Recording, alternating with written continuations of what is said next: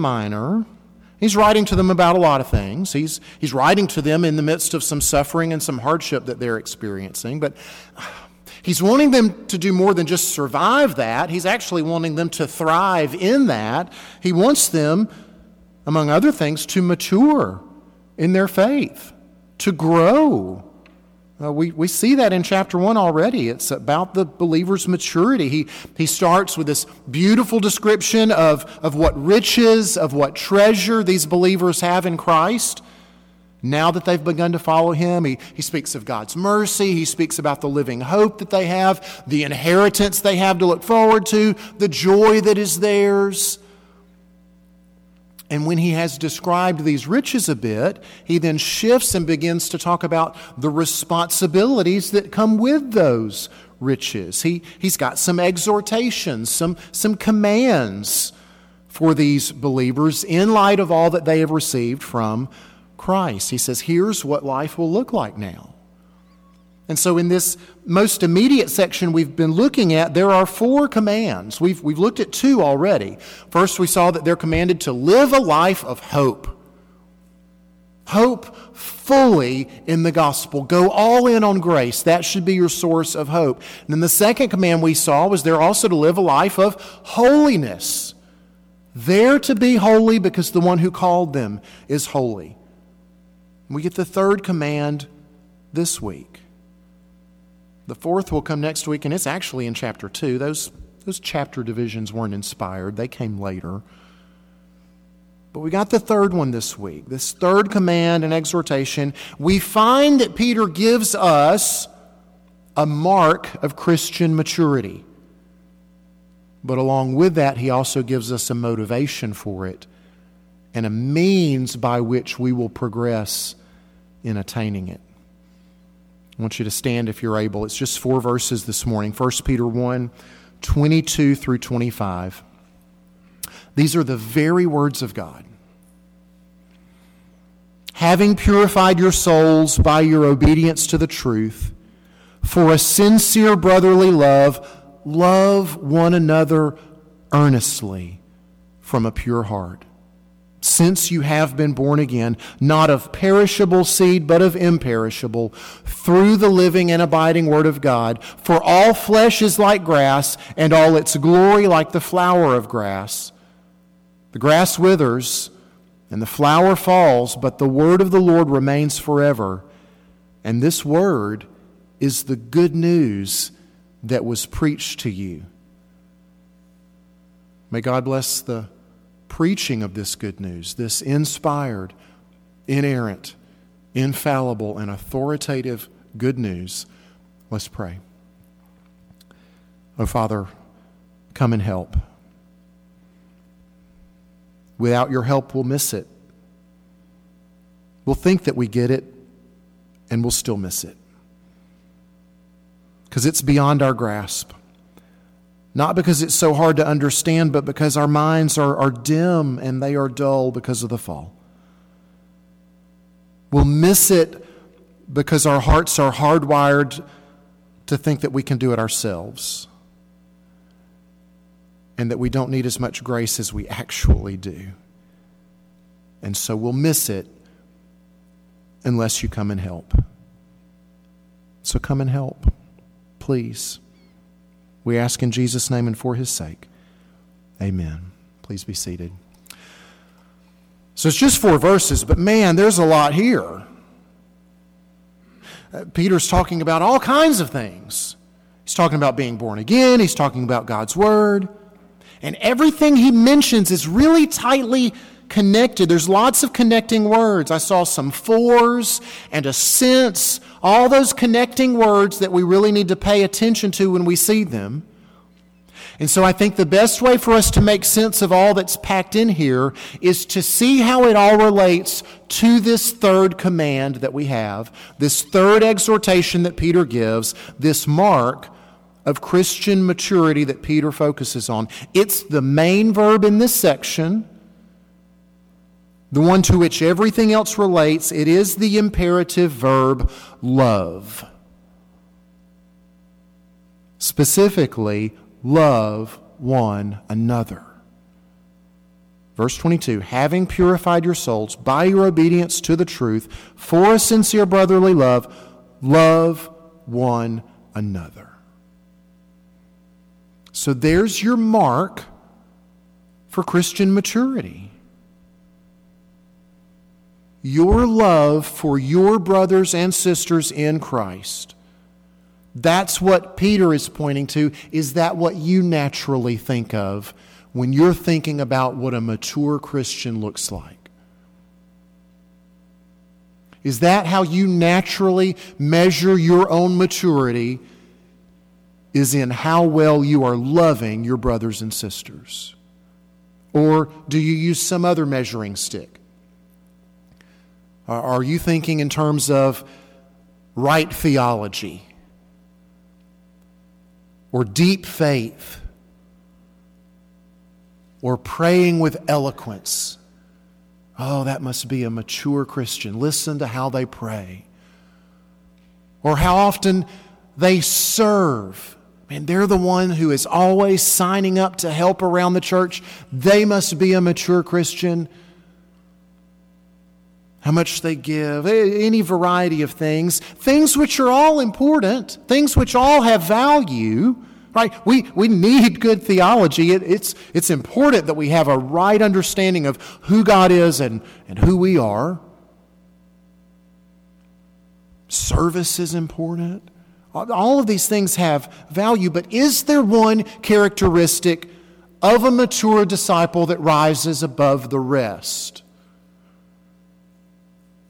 Is there one thing that we ought to have that, regardless of how, however much else we have, without it, we'd be missing something huge? Is there one thing that kind of makes or breaks things? Peter seems to be hinting at this one, singling out love for one another. And I wonder if he does this because, because it's still ringing in his ears that night in the upper room with Jesus. When Jesus said, A new command I give you. New command? What? What are we supposed to do, Jesus?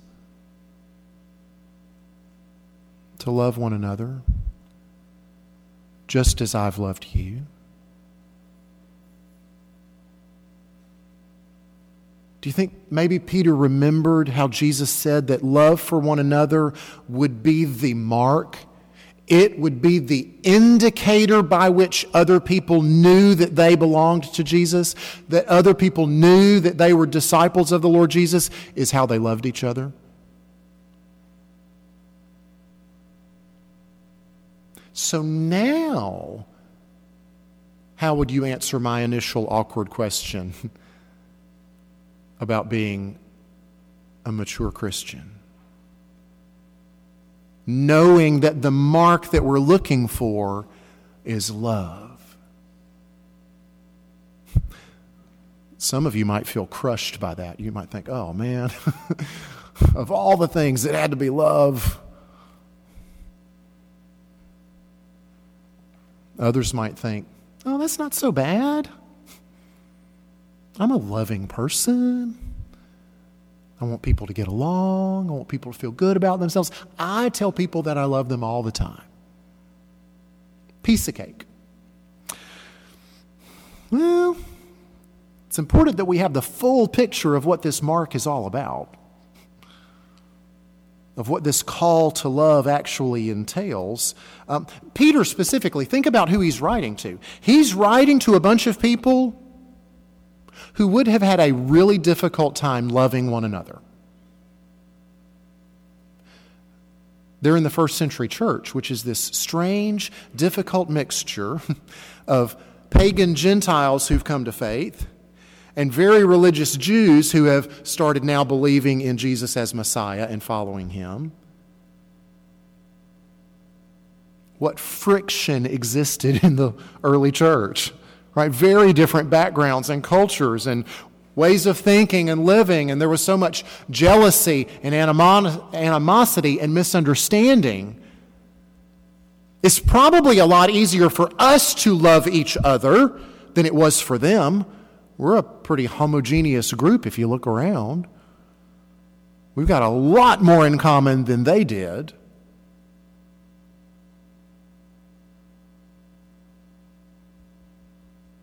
It's a difficult call to love one another. Uh, plus, look at, look at the way that Peter describes this love. It, this is not just sentimentality. This is not just, you know, Hallmark greeting card kind of, oh, yes, love. This love is to be, number one, sincere. But even sincerity isn't enough. It has to come from a pure heart, he says. That means it has to be properly motivated. So if your love for others is in any way tainted with self interest, any kind of a you scratch my back and I'll scratch yours, any thoughts back there of, I'm going to love you, but now I'm secretly holding you in my debt, waiting for you to repay that one day, then surely that doesn't count.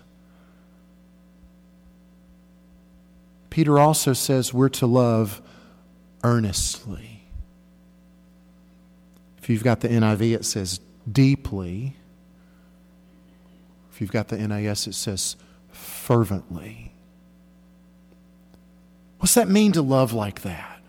What would that look like? Well, the same word is used to describe Jesus' prayer in the Garden of Gethsemane that gives you any idea. Luke captures it. I think that's in chapter 22. He says, Being in agony, he was praying earnestly, and his sweat became like drops of blood. Friends, do we love one another to the point that we're in agony? Does our love for one another stretch us and strain us because that's the picture here. That's the mark of being a mature believer, is loving like that. What a high mark that is. What an impossible mark that is. You don't love like that. You know how I know you don't love like that? Because I don't love like that. But see, it's when we get to the place that we can admit that that the Father has us right where He wants us. See, we've got to be humbled by and stymied by the impossibility of this command before we'll cry, Uncle. Or in this case, more appropriately, we'll cry, Father. I can't do this. It's too hard. Would you help me? Couple of weeks ago, you remember how burdensome that command to be holy felt? How antithetical to grace it, it felt at first. This command to love, this command to love like Jesus loved, to love earnestly, to the point of, Jesus would further elaborate what it looks like. This is what real love is that a man lay down his life for his friends. Loving like that is hard. Being commanded to do it feels so hard, but it ends up being just as gracious as the rest of the things that we've seen. Especially as we look at these other two M's on your outline. We've seen the mark, of maturity and all of its great difficulty. Now let's look at the motivation and the means. And by motivation, I mean the thing that's going to propel us forward. The energy behind our learning to love one another, the fuel for the fire, if you will. Now, a frequent part of Peter's argument and logic, it's not really unique to Peter, Paul does the same thing too but he takes the glorious truths that have been declared about us in the gospel, and he then urges us to live as if they're true. Here's all the things that have been given to you and declared about you. Now go live like you believe it's real. That's what they do. Right? You've been adopted into a new family, so you ought to live like a daughter or son and not an orphan. Right? You've been set free from the slavery of your sin.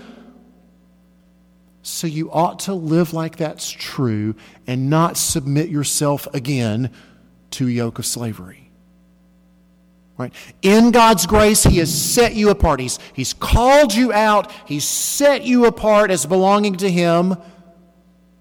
Therefore, we ought to live distinct, set apart lives that actually look different from the people that we've been set apart from.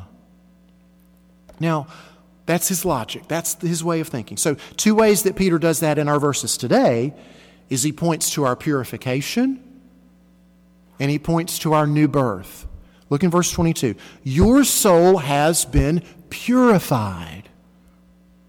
Well, that tells us quite a bit in just a few words, doesn't it? Look at all that's there. Number one, we have a soul. There's more than just what you see on the surface. We are not just flesh and blood. There's something eternal and lasting about us. We have a soul. The second thing we see, we've got an impure soul. We're dirty and defiled. Something's not right with us, or else we wouldn't need to be purified. We've got a problem. But then we've also, we see there must be a solution somewhere because something has happened so that our soul is no longer impure. It's no longer dirty and defiled. It's been purified. You are a purified person. Therefore, you ought to live like a purified person. Right? Don't go back to the old things that made you dirty and defiled and impure. Don't go back to living like the old person because, in fact, you are not that old person anymore because of second, Peter's second motivation here. You've been born again. Now, this is the second time Peter mentions this in one chapter. It must be important. Back in verse 3, we saw, Blessed be the God and Father of our Lord Jesus Christ. According to his great mercy, he has caused us to be born again. We once were dead but now we're alive. And this purification and this new birth go hand in hand. We have to be born again because as a result of our first birth, we were defiled. Right? That's the deal with the perishable and imperishable seed here in verse 23. Our first birth was in the world and of the world. We were born with the guilt and stain of original sin. We were born already pre programmed to live according to the world's standard and the world's ways rather than the kingdom's standard and kingdom ways. And so when it comes to love, remember that's the, the thing that we're dealing with here. When it comes to love, the world's way says what? That love of self reigns supreme. It's all about self interest, self preservation. Love for others, Uh, especially if it's a sincere, earnest, sacrificial love for others, well, that's alien and foreign. It's even disdainful. Why would you want to do a thing like that? And so when we are born again, not of that perishable worldly seed, when we're born again, there's a cleansing, there's a, a purification that takes place where the sinful ways of the world, oh, would that they were done away with entirely, but they are at least neutralized. They're stripped of their power. They no longer have a claim on us like they used to. We're no longer enslaved to them. So those old ways are neutralized, and we're given new ways. Kingdom ways in their place. We're actually given love for our brothers and sisters. Do you see that in verse 22? Souls are purified for a sincere brotherly love. Love of self, self interest, self preservation in the new birth, all those things, the power is stripped from them. The chains that they used to have around our heart and mind are broken. And they are replaced with love for others. And so you see this logic of Peter here in verse 22 with this argument of this is true, now you need to live like it's true. Right? You've been purified, you've been given love. Now, for God's sake, use it. You've been purified for brotherly love. So, love. This is the same indicative, imperative thing that we see all the time. Right? Here's what's true.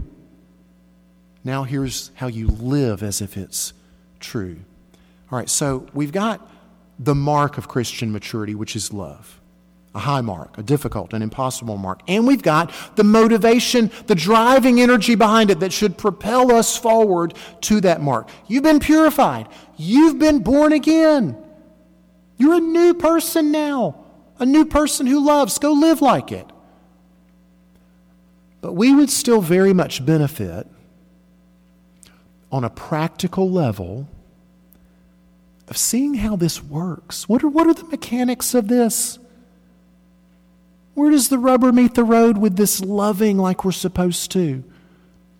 What is the means by which it will actually happen? Because so far, this has almost been theoretical, right? It should happen, it will happen, we're promised it will happen, but how? What is the link that holds all these things together? Our command to love, the reality that we've been purified, the reality that we've been born again. What is the common denominator with all of those things that we see in these verses? It's God's Word. Just look at those first two verses again. See how the Word is the glue that holds all this together. Having purified your souls by your obedience to the truth for a sincere brotherly love, love one another earnestly from a pure heart, since you've been born again, not of perishable seed, but of imperishable, through the living and abiding Word of God. The Word is the glue that holds all this together. Now, what does that look like? Well, the first thing we probably should do is seek to understand the role of God's word in all this, we need to work through the awkwardness of this little phrase in verse 22 obedience to the truth. That's, that's not how we normally think or speak about obedience. Right? We normally think of obeying laws or obeying commands. But this is obeying the truth. What's that look like? Well, what truth is it? What is the truth that Peter's talking about? Now, we could probably safely guess just from the other things that he's talking about in these verses that it's synonymous with those things. Well, it must be synonymous with the Word of God in verse 23. It must be synonymous with the good news that was preached to you in verse 25. I'm convinced it is, but lest there be any doubt, the rest of God's Word fully confirms what it is the very first thing that popped into my mind as I, as I was thinking about obedience to the truth and what must the truth be was when Jesus was praying for his disciples, recorded in John 17, that great high priestly prayer. He's praying for his disciples. He says, Father, sanctify them with the truth. And what's he say next? He says, Your word is truth. Sanctify them with the truth. Your word is truth. So Jesus makes that connection for us. Paul does too. Paul actually helps us with both parts of this what the truth is and also what it means to obey the truth. Uh, Ephesians 1, right? In him you also, when you heard the word of truth, the gospel of your salvation. That's what the truth is. It's the gospel. Uh, Galatians 5, he begins Galatians 5 talking about the gospel, talking about all the things that are, that are true for us, all of these indicative things. And then he says in verse 6, You were running well. Who hindered you from obeying the truth? Who's keeping you from obeying all this stuff that's true in the gospel? Right, so the truth, the truth is God's word. It's the gospel of your salvation. That's what we see in verse 25 down there in our passage.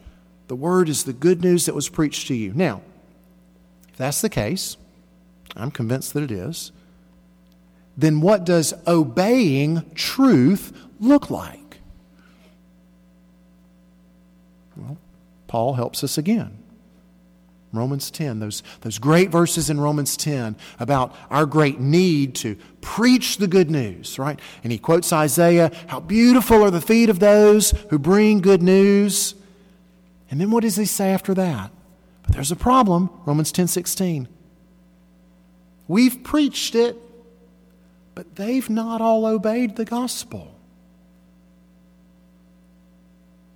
Well, how do you go about obeying the gospel? Is the gospel a command? No. The gospel's good news. You don't obey news, you respond to it. The gospel calls for a response. So, to obey the gospel, to obey the truth as we see here, means that you respond appropriately to it. Well, what is the appropriate response to the gospel? Jesus told us very beginning of his ministry, Mark 1:15, the kingdom of God is at hand. Repent and believe the good news, he said. That's how we obey the truth. That's how we obey the gospel. We respond appropriately to it we repent and we believe. We repent. We say, you know what? This is true. I've got a dirty, defiled heart and soul. I've got a problem. I've got a wicked way of life, and I want to turn from it. That's repentance. What about faith? What about belief? Jesus, I believe you solved this problem. I believe you lived righteously the life that I should have lived. I believe that you died sacrificially as my substitute, the death that I deserved to die. You took the punishment for my sins. That's how you obey the truth. And when you do, your soul is purified, verse 22 says. Well, that's really great. All we need to do is respond appropriately to the gospel, and we get a purified soul. There's just one problem with that. This obedience, dead people aren't very good at it.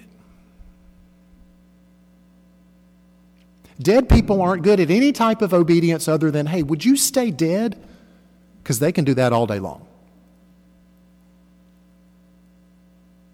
And so this gets us back to the new birth, the other place where we see God's word coming in and holding all this together. It's the means through which we are cured of our deadness. Verse 23 Since you have been born again through, by the agency of, by means of the living and abiding Word of God. The new birth happens. The Holy Spirit brings about new life in us through the means of God's Word. Ordinarily, the Spirit causes the new birth as someone is hearing or reading the Word. It does not ordinarily happen in a vacuum. Just poof, huh, I've got this strange feeling all of a sudden. It's, it's not that. It's, it's not goosebumps, it's not magic juju. Uh, the very first evidence of the new birth is that all of a sudden, you believe in God's Word what you previously disbelieved. And you can't explain why. Before the new birth, you heard God's Word or you read God's Word, and it was just blah, blah, blah.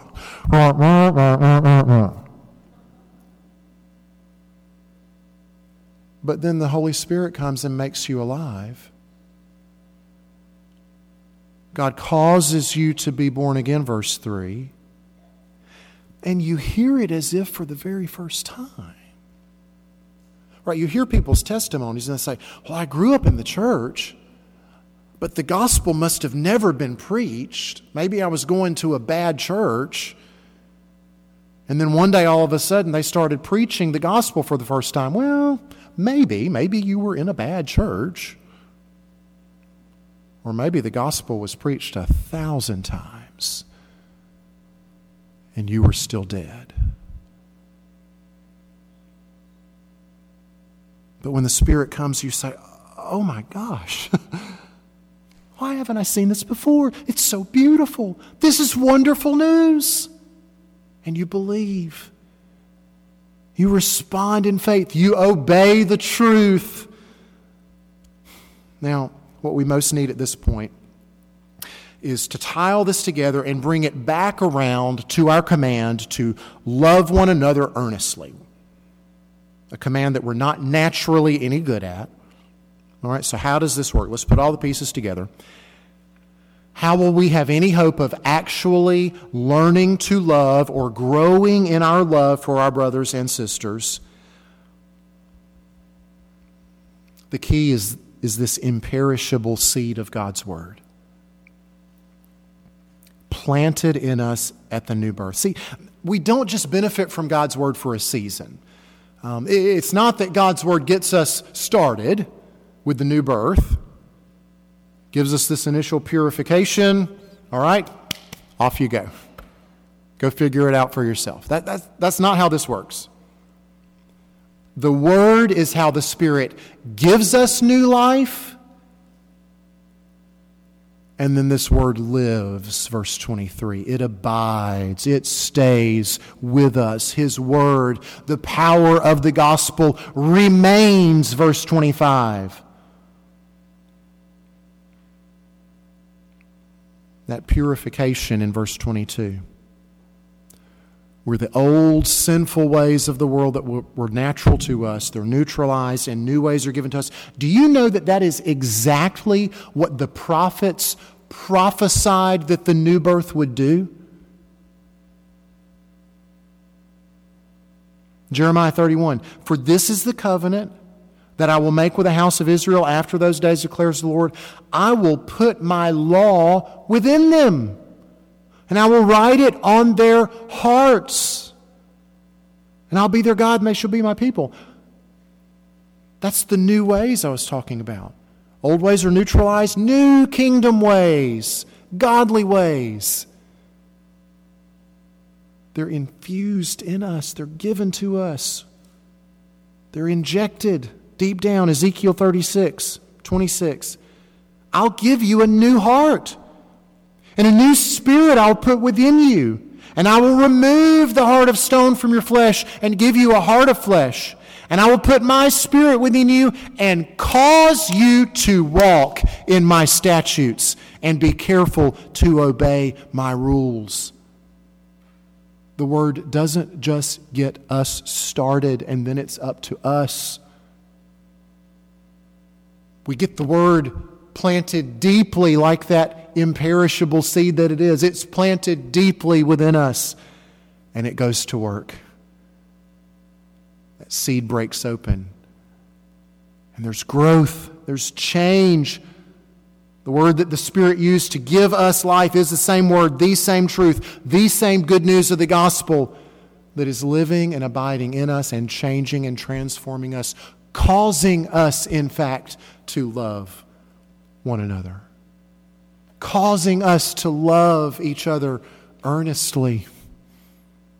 deeply, sacrificially. Let's pray. Father, what a gift of your